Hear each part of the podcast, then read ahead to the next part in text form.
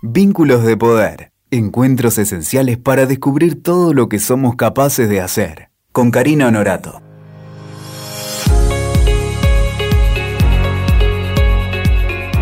Hola, soy Karina Honorato y te doy la bienvenida a Vínculos de Poder. En el episodio de hoy charlaremos sobre poder y tecnología, ese matrimonio que parece haberse instalado en nuestras vidas para ofrecernos todas las posibilidades en un mundo pausado ante la amenaza de un virus que pocos entendemos. La pandemia nos demostró que para sobrevivir debemos enamorarnos de la tecnología. Todas las esferas de una etapa crítica para todos nosotros, como parece ser la que estamos viviendo hoy, tienen su correlato tecnológico que nos permite transitarlas sin perder tanto el eje.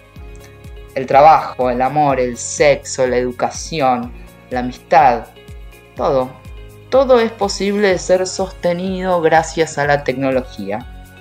Para entender mejor este vínculo entre poder y tecnología que atraviesa cada paso de nuestra realidad, es que hoy charlaré con un talentosísimo joven, innovador, disruptivo, divulgador, autor, conferencista, docente y mil cosas más.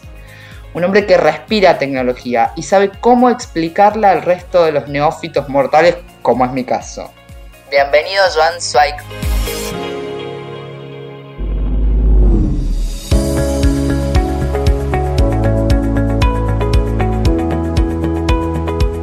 ¿Cómo estás, Joey? Hola, Cari, ¿cómo estás? Un placer participar de Vínculos de Poder y, y conversar de este tema tan apasionante que que nada, que a veces, a veces le dedicamos horas y horas para reflexionar y para poder tratar de entender dónde estamos, en qué estamos sumergidos, ¿no? Y más en este tipo de contexto tan, tan, tan especial que estamos transitando. De pronto, hace 90 días, el mundo puso una pausa a su vértigo. Eh, y mientras un grupo de gente está desesperada haciendo análisis y estudiando y buscando la salida a, este, a esta pandemia que nos ataca, todos los demás nos vimos envueltos en que la vida iba a continuar en la medida en que seamos capaces de incorporar la tecnología en cada acción, en cada esfera, en cada relación. O sea, la, tecnología se volvió súper poderosa para, para nosotros. Sin ella no podemos. ¿Cómo lo vivís y cómo, cómo lo pensás vos a esto que está ocurriendo hoy? Yo creo que, esta pandemia y este contexto que estamos atravesando sería, sería algo muy difícil de imaginar sin la accesibilidad tecnológica que hoy en día tenemos. Que la accesibilidad tecnológica le permite al sector productivo y al sector social también, a nosotros en, nuestros, en nuestras relaciones sociales, seguir de alguna forma un, un flujo y seguir, y seguir realmente funcionando. Cuando introducías un poco el tema, eh, estaba pensando en, un término de Michel Foucault, que Michel Foucault denominaba en la década del 80 la tecnología de poder, justamente, como las relaciones de poder que se articulan en una sociedad para determinar lo que es verdad, lo que es verdad entre comillas, la verdad entre comillas. Eh, y básicamente la regulación de la disciplina y la regulación, eh, el perfeccionamiento de la regulación. Que yo siento hoy en día que también la tecnología en algún punto nos, nos cambia absolutamente cómo nos comportamos y cómo son las regulaciones que rodean a una sociedad. Entonces, esto de alguna forma hubo como algunas, algunas personas que empezaron a pensar este tipo de relaciones hace, hace ya varios años. Como digamos que desde que el hombre inventó la rueda en adelante, toda herramienta que le sirvió para comunicarse, para desarrollarse, para eh, sobrevivir, está dentro de este amplio espectro. Primero era este, em, bastante rudimentario y, hoy es, llega a niveles que para nosotros, para algunos de nosotros al menos, es ciencia ficción. Pero, mm, ¿crees, por lo que decías, crees que ese, ese poder que tiene la tecnología nos determina nuestros vínculos y nuestras actitudes y no es al revés? Deja de ser una herramienta eh, que nos sirve para, que nos posibilita, que nos da oportunidad y pasa a ser una especie de, de suprapoder que nos domina, que nos marca la cancha? Y para mí hay como dos grandes corrientes o dos grandes religiones tecnológicas. Una religión mucho más romántica que, determina que, o, que, o que en alguna forma incita a que la tecnología nos va a salvar, va a salvar a la humanidad. Y otra corriente mucho más apocalíptica que la, considera como, como, una disciplina que nos va a terminar eh, reemplazando o nos va a terminar estando por encima yo siento hoy en día, y yo soy muy crítico de la tecnología y trato de tener una visión muy crítica de cómo nos, de cómo nos, nos, afecta, que hoy en día también hay, hay, se pone la tecnología como en un lugar muy de culto, como en un lugar muy, muy sagrado eh, por una gran parte de la sociedad. Y también lo que a veces no nos damos cuenta son de todos los efectos que está teniendo en nuestras formas de relacionarnos, porque a ver, y hay estudios científicos que empiezan también un poco a demostrar todo esto, pero hoy en día un, like en cuanto, o un me gusta en cuanto a la liberación de dopaminas es en, una parte social, en un sector social, equivale a la misma liberación de dopaminas que darse un abrazo. Y esto está demostrado por estudios científicos. Entonces, ¿acaso los likes no serán responsables de manipular las emociones de gran parte de la sociedad en esta modernidad contemporánea? o lo que estemos transitando, ataques de pánico, trastornos de déficit de atención, bullying, eh, grooming, ¿no estarán ligados a una supresión de la presencia física también? Porque cuando el cuerpo está en escena, todo cambia. Y hoy en día tenemos, la tecnología también nos convierte en seres impunes, donde hay una impunidad muy grande eh, y, una, impunidad también que cobra cada vez mayor protagonismo. Entonces, yo trato de ser muy crítico también en, en, los efectos que empieza a tener la tecnología y tenemos que también comprender que, que no todo es para todos y hay que también lograr un balance, ¿no? Porque nada en exceso, como todo en la vida, es bueno. Y siento que en la tecnología estamos en algún punto como jugando en, ese, en esa cuerda floja de una forma muy, eh, de una forma muy delicada, ¿no? Sí, entiendo lo que decís. De algún modo es como que la, tecnología, la tecnología en todo caso no, no te cambia como persona. La tecnología te delata expone lo que sos, el bullying o ese tipo de cosas en las que mencionabas. ¿Quiénes son los eh, hacedores de ese tipo de, conductas nocivas para el resto. Yo no sé, no, no, estoy tan segura de que el contacto físico te modifique lo que sos. Digo, en todo caso, se puede atenuar, se puede disimular, pero quienes agreden, agreden y encuentran las formas más ingeniosas de hacerlo. Y quienes andan por la vida eh, de manera generosa y empática también. Me parece que ahí también es como eh, demonizar la herramienta, ¿no? La tecnología en realidad es una herramienta más. ¿Cómo la usas sigue siendo responsabilidad tuya?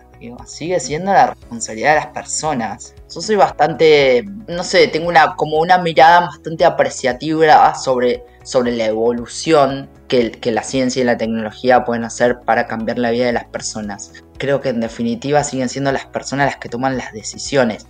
Pero claro, lo que pasa es que el costo, lo que usted refería también me parece, es que el, el costo de tomar una decisión cara a cara es distinto que tomarla a través de una pantalla.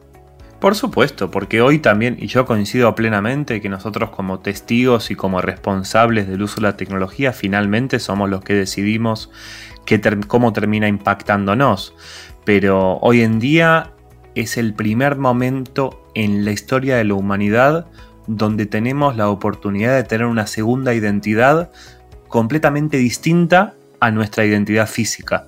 Hay un concepto de Paula Sibilia que se llama identidad alter dirigida, y es esto, es identidades que son, son productos hasta diría guionados y perfectamente optimizados y recortados porque nadie en las redes sociales muestra un, no sé, una fruta podrida. Todos mostramos nuestro lado más, más, más agradable y nuestro lado más, más eh, el que queremos recortar. Entonces, eso también lo que termina pasando es, y yo coincido plenamente con vos, Cari, porque y, yo me hago varias preguntas, pero por ejemplo, ¿por qué son tan exitosas las películas y, y, los contenidos relacionados a narcotráfico, a la trata de blancas? ¿No habrá algún deseo humano que no estemos pudiendo suplir y por eso consumimos tanto ese tipo de contenidos. Y yo siento que con la tecnología también, al tener una, una, una, una básicamente una apertura tan grande al poder producir y potencialmente viralizar cualquier cosa, porque nosotros en redes podemos insultar a quien querramos, podemos escondernos detrás de un avatar, podemos podemos realmente, tenemos una libertad muy grande, pero lo que a veces no somos conscientes es de los, de los impactos que empieza a tener eso. Es interesante porque, mira, ya los griegos en su teatro hablaban de la catarsis, ¿no? Como la necesidad de drenar este, las emociones más oscuras de las personas. Eh, y de algún modo todo esto que estás nombrando tiene que ver con esto. Eh, el tema es cuando empieza a generar impacto en el otro cuando no hacemos catarsis eh, sin afectar a los demás, sino cuando lo que hacemos daña o lesiona al otro. Con lo cual, digo, es como lo, que nos, nos demanda es un ejercicio mayor de la responsabilidad. Eh, y de, la concientización, coincido plenamente. A ver, la, la tecnología siempre va a estar y siempre va a estar evolucionando tenemos que ser muy conscientes de cómo la utilicemos, de cómo la utilizamos y de cómo puede impactar en el otro. Y un poco lo que mencionas de la oscuridad es también lo que termina pasando también con muchas tecnologías o medios que hoy en día nos rodean. Porque eh, basta en, ver, en, ver, la televisión pública unas horas al día y en la cantidad de oscuridad que, estimula o la cantidad de, oscuridad que informa no, no, le hace bien a uno, no le hace bien a nivel social. A ver, tiene efectos concretos y perjudiciales. A ver, la televisión estimula la violencia, la televisión informa muy poco, muy superficialmente, informa mal. Eh, estoy hablando obviamente en líneas generales, pero es importante, es importante que está, es importante entender que esto nos está modificando la naturaleza, nuestra naturaleza, eh, y está realmente cambiándonos. Porque, a ver, Internet puede tener, como obviamente como cualquier herramienta, porque otra vez, y yo siempre me gusta mencionar este concepto porque nada en exceso es bueno. Y lo mismo pasa con la tecnología. Internet puede tener efectos perjudiciales en el pensamiento que dañan concretamente la capacidad de concentración y la capacidad de contemplación, usado en exceso.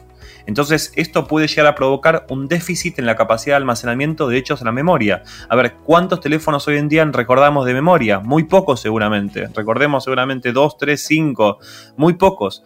Pero esto en escala a ver, lo mismo con procesar información, porque, a ver, la información como tal, en estado bruto, está careciendo de valor. Ya no tiene, en la, en la, balanza de poder ya está careciendo de poder.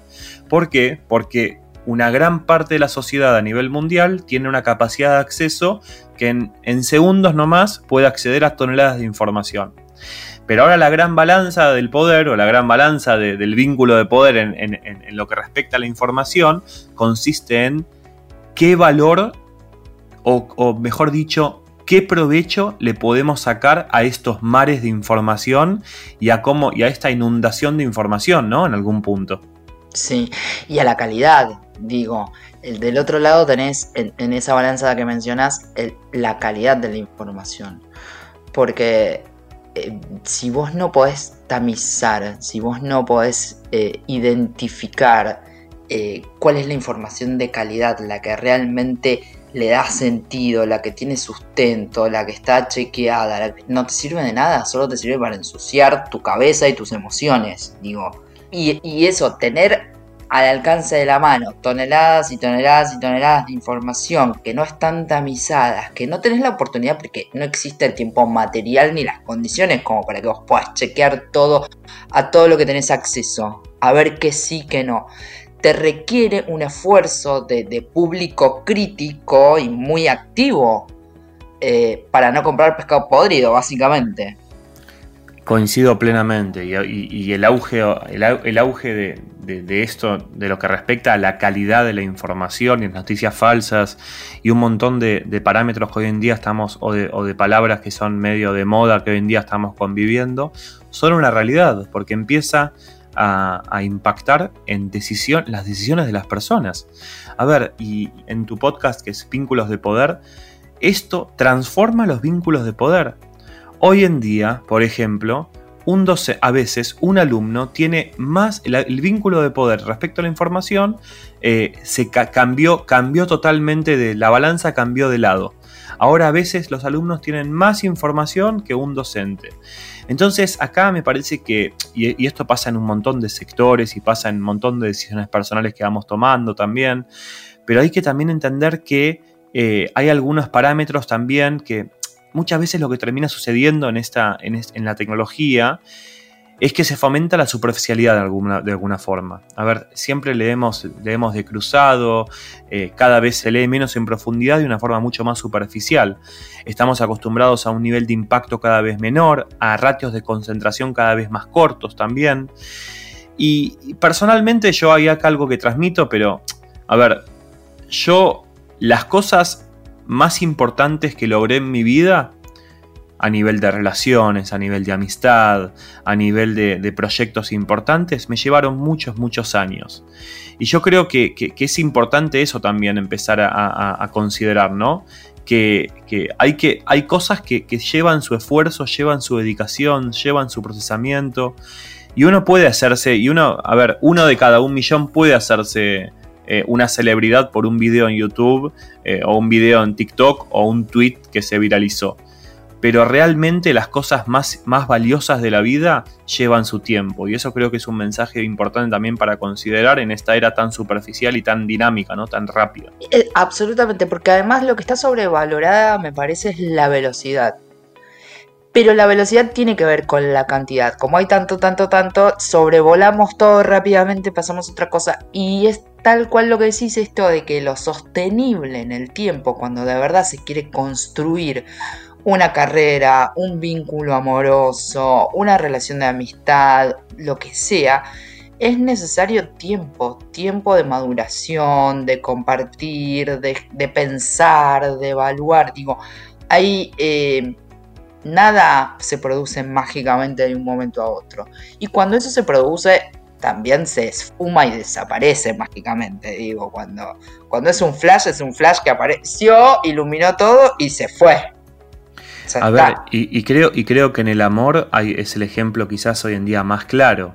Hoy en día las grandes, las grandes eh, aplicaciones de citas casuales o las, las personas se vuelven como de alguna forma más, eh, como más, eh, más temporarias, ¿no? Las relaciones se vuelven más temporarias. ¿Por qué? Porque es todo tan, en algún punto se fomenta tanto lo, lo inmediato que se fomenta, a ver, que, nada es a largo plazo en algún punto nada a largo plazo. A ver, estamos, eh, Tinder funciona como una enorme librería de personas que tenemos tres segundos, perdón, tres segundos y estoy exagerando, para vendernos, entonces yo tengo que juzgar a una persona en tres segundos y decidir si me gusta o no me gusta, o si quiero, quiero avanzar o no, y las desgasto porque siempre va a haber más del lado derecho, si yo sigo, siempre va a haber más. Entonces. Y quiero pasar más rápido. Y quiero pasar más rápido. Y quiero, y quiero ver más, y quiero ver más oferta, y quiero conocer más gente, y quiero ver más, más opiniones, y quiero, y, tengo la libertad de poder comentar lo que quiero en las redes. Y, siempre haber otro medio de poder, de poder, por ejemplo, de poder consumir. Entonces es como esta, esta inmediatez también y esta dinámica lo que, lo que, lo que nos da es es en algún punto eh, una superficialidad demasiado grande, una superficialidad demasiado grande. Y, esto me parece que, por ejemplo, en el amor, en esta era del inventario humano ilimitado, eh, me parece como un caso extremo en ese punto, pero que se traduce un poco a todo. A ver, en carreras que en salida, a ver, instituciones, eh, instituciones educativas que te ofrecen una salida laboral en 60 días. A ver, todo a ver, y, respeto que hoy en día hay habilidades estos, pero me parece que hay como una, una eso se traslada un poco a, muchos sectores, ¿no? A todos, me parece. Digo, que, tiñe cualquier área de la vida de las personas. Pero es interesante lo que decís, porque es cierto, es tal cual, las aplicaciones de citas venían con una determinada lógica. Ahora de repente apareció una pandemia. Las personas se tienen que, tienen que mantener distancia social. Estamos encerrados en nuestras casas, tenemos que salir lo mínimo posible. Digo, también es un desafío para la tecnología. ¿Cuál va a ser el proceso de readaptación? O sea, se van a volver, llegada a su fin la cuarentena, encontrada la, vacuna para, para, para el COVID, ¿vamos a volver a tener la misma lógica de vinculación? ¿O la tecnología no, se, va a ver eh, en la necesidad de buscar nuevas alternativas? ¿Van a existir esas aplicaciones de citas tal cual existían hasta hace 90 días y con ese resultado? ¿O el conocimiento con el otro o parte de este proceso que estamos viviendo a nivel global nos, nos, nos está enseñando como efecto no buscado que en realidad necesitamos conectar con las personas de, otra manera. Yo trato, yo trato de ver este contexto que estamos atravesando o esta, este punto de inflexión que estamos atravesando desde dos perspectivas. Una perspectiva que lo que vamos a evolucionar en cuanto a la adaptación tecnológica y en cuanto a la evolución social eh, consciente producto de esta pandemia, quizás nos vamos a dar cuenta de acá los próximos cinco años. A ver, en cuanto a lo que vamos a evolucionar. En segundo lugar, lo que yo siento que socialmente estamos viviendo es una pesadilla distópica, donde todo es una pesadilla. Ir al supermercado es una pesadilla, ir al cajero es una pesadilla, las rutinas de higiene se convirtieron en, casi rituales religiosos, eh, en algún punto hasta los memes están, están desapareciendo porque no hay más no hay más burlas sobre la pandemia, no hay más memes. Eh, ya, está, ya está. A ver, y, creo que hasta, hasta, hasta las grandes distribuidoras de, contenido, como, como por ejemplo el creador de Black Mirror, dijo, no voy a producir más porque no quiero más oscuridad, ya está demasiado oscuro. A ver, Fahrenheit, Fahrenheit 451, 1984 George Orwell, dilema de privacidad, la aplicación Cuidar, no queremos más oscuridad en algún punto. Eh, ahora con el boom también de Anonymous. Eh, tenemos que tomarnos como un descanso de tanta oscuridad en nuestras vidas, me parece. Tenemos que tomarnos un descanso. A ver, y yo creo que esto es tremendo, creo que esto es tremendo y creo que el rol social eh, o el rol del, por ejemplo, del tacto va a cambiar muchísimo. hay, una, hay un capítulo, un capítulo de Black Mirror, yendo también a ese contenido que quizás más personas lo conocen, que se llama Han de DJ, que, es un capítulo que habla, que habla justamente de eso y que en el capítulo muestran como un futuro cercano donde vivimos en sistemas autocontenidos, que es muy parecido a lo que estamos viviendo ahora, donde nos avisan que salir, salirse, salirnos de la norma es algo malo, que es también algo muy parecido a lo que pasa ahora, y tampoco en algún punto vamos a querer hacerlos porque estamos rodeados de estadísticas y aplicaciones de nuestro celular que nos van a decir qué hacer, a dónde ir y, otra vez, y nos van a, guiar en todo ese sentido. pero me parece, lo más interesante de ese capítulo es que yo no termino de entender si habla del presente o del futuro en algún punto, porque narra la historia de dos personajes que se encuentran y que un aparato les dice eh, cuánto tiempo va a durar su relación, cuánto, a nivel de, con toda la estadística, la estadística de datos. Y les da una fecha de, para el remate final. Eh, y entonces me parece que es como una, un, claro ejemplo de lo que hoy quizás estamos viviendo, porque el tact, el, acercamiento social eh, eh, van a modificarse muchísimo en este sentido. no sé si las aplicaciones estas casuales van a seguir siendo como están, pero también en algún punto me parece que que tenemos que seguir impulsos también porque somos nosotros y no porque máquinas o porque, o porque sistemas nos están diciendo estadísticas constantemente. ¿no? Me parece que es como también un punto importante. No vengo a decir, yo no quiero, no, no estamos acá transmitiendo de que hay que romper la cuarentena y que, ni que romper el aislamiento social obligatorio, pero en algún punto también tenemos que, que no, hay que precipitarse.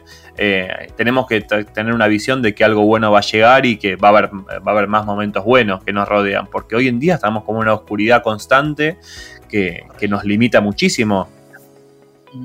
Sí, sí, coincido. No, y además, ¿sabes qué? Tomar como esta mirada crítica ante la vida, ser un, un, público crítico, un usuario crítico, tener una mirada más amplia, conectar con lo humano, me parece que que, durante este tiempo nos vendría bien como reflexionar y, empezar a, darnos cuenta que son las cosas que son importantes para nosotros, que no nos gustaría perder. Por ejemplo, yo me muero si no puedo abrazar a la gente que quiero. Digo, si me encuentro con vos a tomar un café y no te puedo dar un abrazo porque cambió el código, me parece tremendo. Entonces es, bueno, a ver de qué manera ante este nuevo panorama nos vamos a, manejar para, para seguir siendo nosotros.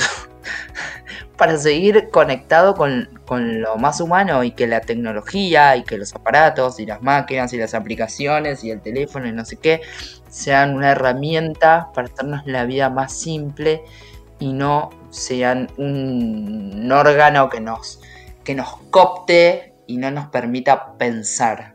Y acá algo súper importante que también tenemos que destacar. Acá no decimos que la no hacemos un juicio de valor sobre la tecnología, porque la tecnología no es mala o buena. La tecnología es una herramienta. Y a ver, y si nos preguntamos, y, Cari, estoy casi seguro que vos coincidís conmigo, Facebook, por ejemplo, es un producto que es fabuloso. Porque me permite poder conectarme con cualquier persona del mundo, busca como una librería gigante para poder contactarme con familiares o con amigos que viven afuera. Pero a ver, me parece que todo en exceso, a ver, cualquier cosa en exceso no está bueno, no está bueno. Y en ese sentido tenemos que ser muy conscientes, es dañino y eso pasa con la tecnología o pasa con cualquier cosa que nos aferremos demasiado y por eso también hay casos de personas que sus identidades alter dirigidas o sus identidades virtuales están tan optimizadas y tan recortadas que cuando las vemos personalmente decimos, pero esta no es la persona que nosotros vimos en las redes. Dejan de interesarnos. Porque, porque a veces, y tenemos que recordar que lo que muestran en las redes son, son el 5% de su vida, y, como mencionás vos, y, vale mucho más que, para, me a ver, todo es un complemento, pero juntarse con una persona cara a cara y cambia, cambia las reglas del juego. Yo creo que, y lo, y lo veo eso mucho también con todas las los movimientos que hay en redes, a ver, porque compartir una imagen en Facebook para que un chico tenga un litro de agua es medio difícil que eso suceda. Es bastante ridículo, ¿no? Es bastante ridículo, pero lo vemos... 8 de cada 10 habitantes del mundo no tienen agua potable. O sea, no importa cuántas fotos compartas, no va a suceder. No hay ningún vínculo entre compartir eh, la foto de un chico muriéndose eh, en África y que tenga agua potable. No lo hay. Entonces también entendamos eso. No estamos haciendo nada por el otro porque likeamos una foto. Y lo mismo pasa, por ejemplo, con, el movimiento de Ni Una Menos. Eh, poder compartir una, placa de un color o, una, o, una, gráfica relativa al movimiento es muy distinto de ir a marchar y poner el cuerpo por una, por una causa que uno realmente confíe. Yo siento que la brecha entre, entre las dos cosas es muy grande. Lo mismo pasa con, por ejemplo, con la seducción. Seducir una persona por, por redes es muy distinto a estar cara a cara y poder, y poder realmente eh, eh, seducir a esa persona eh, físicamente. Siento que pasa en todos los niveles eso, o el mismo lo de expresar una opinión. Muchas veces conocemos a personas que en redes tienen, tienen personalidades de alguna forma como muy fuertes en algún punto y, que dan una opinión como muy, muy sólida y en personas son, son personas muy, muy tímidas también. Entonces, creo que es un complemento de ambas cosas, ¿no? Y el cuerpo cambia mucho la impunidad que tenemos con las redes. Las redes son la realidad editada. Son un pedacito de realidad. Pero todo lo demás hay que poner el cuerpo, sin duda.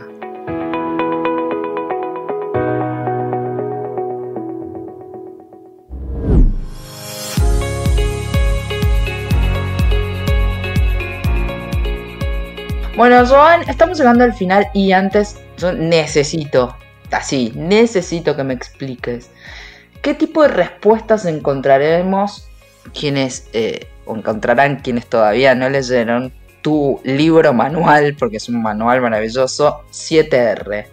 Para mí, desde mi punto de vista, es el libro indispensable para comprender este momento que estamos viviendo y cómo la tecnología nos puede facilitar la vida.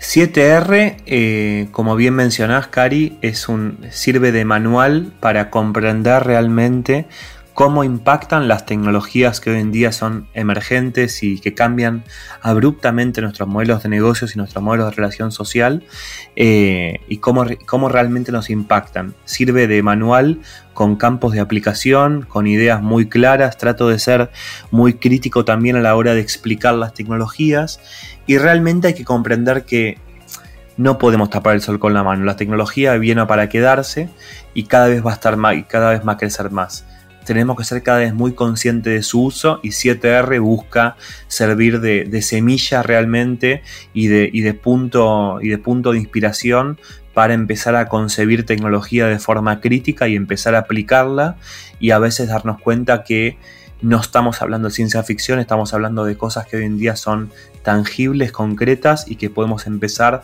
a considerar en el corto plazo y que muchas veces ya nos están transformando hoy en día nuestra vida. Entonces ofrece un panorama muy claro respecto a ese tipo de tecnologías. Espectacular ese libro, se lo súper recomiendo. Es tan claro, tan directo, sorprendente, ves la lógica, cómo se aplica a la vida cotidiana, es fantástico. En joanswike.com lo pueden adquirir en sus múltiples eh, plataformas, desde libro físico, ebook, audiolibro y demás. Joan, última, ahora sí, ¿cuál es tu superpoder? Yo creo que todos tenemos un superpoder, que es eso en lo que nos sentimos más sólidos, más allá de cómo nos vea el resto. Entonces, ¿cuál es el poder de Joan? Yo creo que, mi, mi, superpoder, lo que lo considero que realmente soy, soy bueno, es en, algún punto como, como contagiar tecnología, pero en el buen sentido. Como de alguna forma sembrar más preguntas y que respuestas. Y un poco también eh, transmitir eh, horas y horas de estudio semanales para, porque realmente siento que es una responsabilidad muy grande y cada uno en el campo nuestro tenemos que, tenemos que encargarnos también de, poder transmitir, porque hoy el conocimiento si no se comparte no sirve para nada. Entonces yo me dedico muchas horas y me apasiona mucho este mundo que estamos conversando y también en, un punto muy muy grande cómo impacta socialmente y, siento que mi superpoder es, ese, es un poco aportar esa semilla, ese granito de arena al mundo, eh, contagiando tecnología y tratando de ofrecer una mirada crítica para, sembrar más preguntas que, respuestas. Siento que, ese sería como algo que me considero muy bueno. Sin dudas, absolutamente. Llegamos al fin. Me quedaría horas hablando con Joan porque realmente es un placer, porque además da para desgranar cada espacio, el trabajo, las relaciones amorosas, el sexo, la educación, o sea, todo está atravesado por la tecnología, la relación del poder y la tecnología es enorme, nos, podríamos quedar hablando horas. Este episodio llegó a su fin, pero vamos a tener otro seguro. Todo vínculo es un vínculo de poder. Vos desde dónde elegís construir el tuyo. Chao, hasta la próxima. Escuchaste Vínculos de Poder con Karina Honorato. WeToker. Sumamos las partes.